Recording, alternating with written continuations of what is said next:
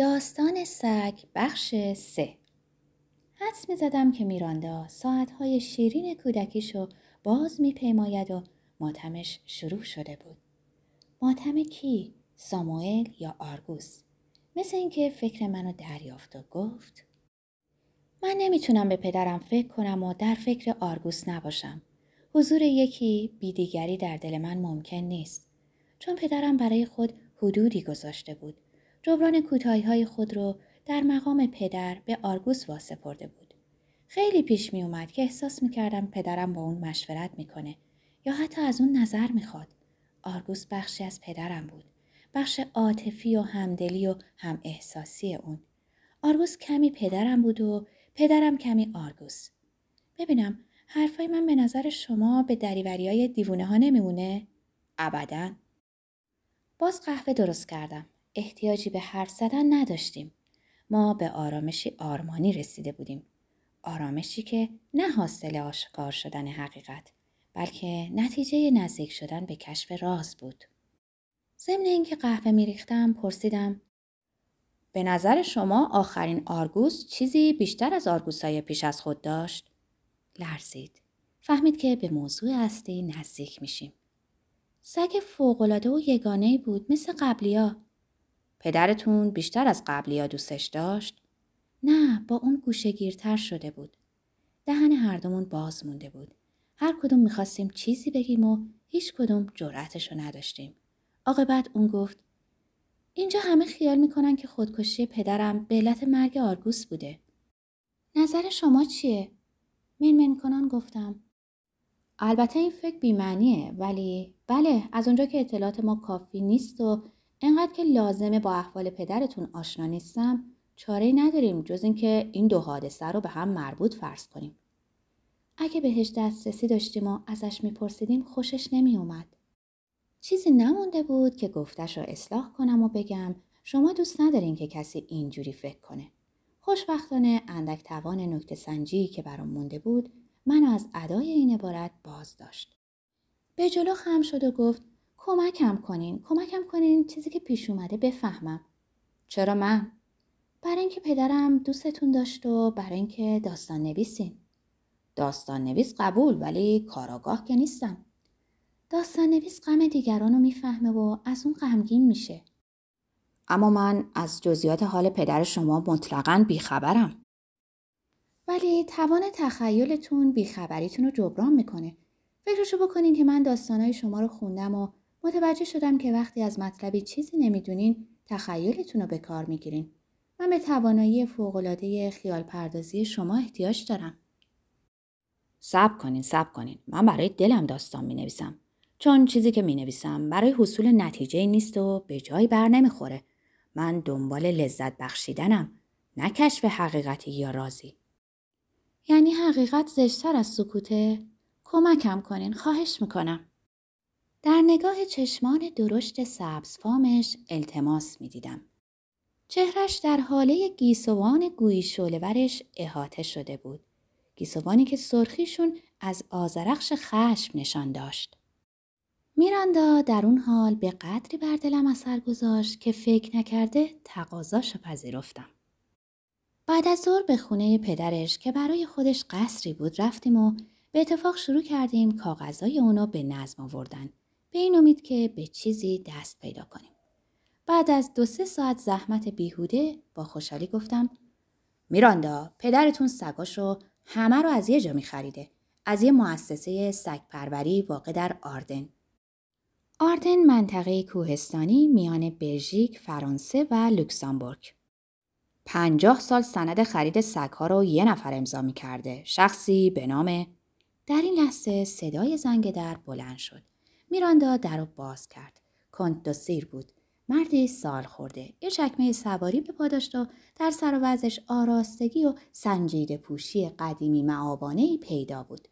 اسبش رو پشت سرش می دیدیم که افسارش رو به ستون دروازه بسته بود و به دیدن ما شیهه کشید. خانواده سیر در گذشته صاحب املاک وسیعی بودن و 3 قصر داشتن و نیز ملک آبادی در حدود 10 کیلومتری اونجا که خونه‌شون بود.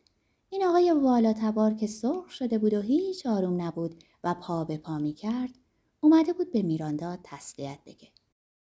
میراندا تعارفش کرد که وارد بشه. یکی از صندلیای دسته‌دار پشت بلندی رو که نیم دایره وار دور بخاری سالن چیده شده بود به او نشان داد که بنشیند. پیرمرد خدا را خازانه پیش آمد. نگاه جویایش اطراف رو ارزیابی می‌کرد و با صدای خفه از میراندا تشکر کرد. با لحنی که گفتی در زیارتگاهی رو بروش گشودن که سزاوارش نبوده. پدرتون مرد بی‌نظیری بود، واقعا استثنایی. من به عمرم آدمی به انسانیت و پاکی و تیزبینی و مردم شناسی اون ندیدم. با چه محبتی با بدبختی‌ها و دردهای مردم آشنا بود. به همه کمک میکرد.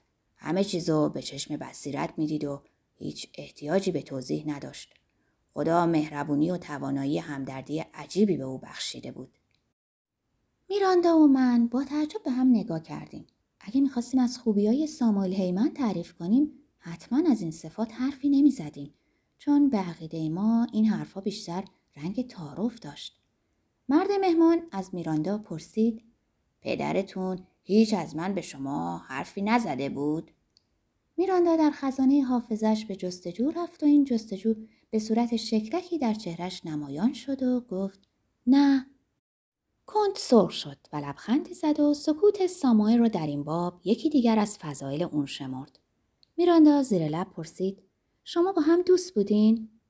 نمیشه گفت دوست بودیم. به عکس باید گفت که من کارایی کرده بودم که اون منو دشمن خودش بدونه و فقط نظر بلند و دل پاکش بود که منو دشمن نمیشمرد. اصلا نمیفهمم. آخه ما هر یک برای خودمون اسراری از هم داشتیم. او رفت و سهم خودش رو از این اسرار با خود برد. منم به زودی کارمون رو خواهم کرد.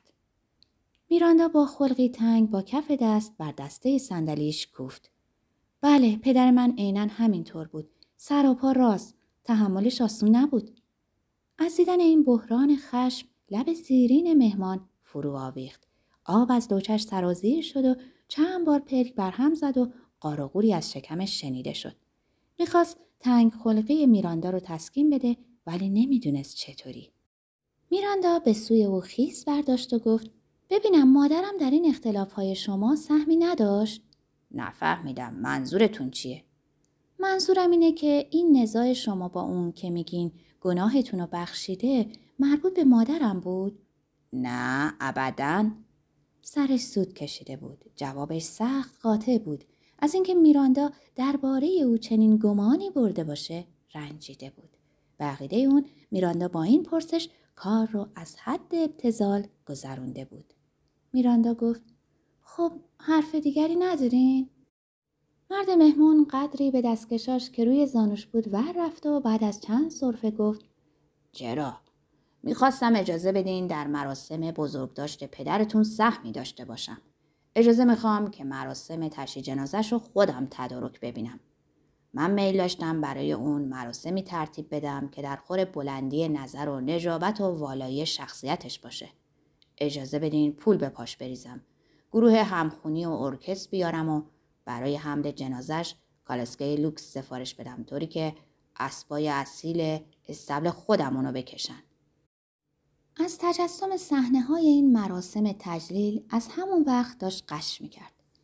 میراندا نگاهی به من انداخت و با اون می‌خواست بگه که این پیرمرد با این دک و پوزش که صد رحمت به جغد راستاسی دیوونه است، ولی شونه بالا انداخت و گفت: حقیقتش به جا بود که بپرسم برای چی، اما میگم چرا نه، موافقم. هر کاری که میخواین برای تشییع این جنازه بکنین. جنازش با من. چهره جناب جغد در هم رفت. از گستاخی جواب میراندا یکه خورد، ولی خودداری کرد و واکنشی نشون نداد. در حالی که به سمت در میرفت با شور بسیار چندین بار تشکر کرد. وقتی تنها شدیم اظهار حیرت میراندا خیلی شدید بود. به حق چیزایی ندیده و نشنیده. کنت سیر یک کاره سر ما خراب میشه، طوری که صمیمی‌ترین دوست پدرم بوده باشه، در حالی که پدرم حتی یه بارم اسمشو پیش من نبرده بود. هر روز یه راز تازه. من دنبال موضوع کاغذها رو که هنوز در دستم بود گرفتم و گفتم: میراندا، من اگه جای شما بودم سری به این سگ پروری که پدرتون 50 سال سگاشو از اونجا میخریده میزدم. حدس میزنم چیزی رو که از همه پنهان میکرد از این سگ پرور دریغ نمیکرده. خب چه مانعی داره؟ هر وقت شما بخواین میریم.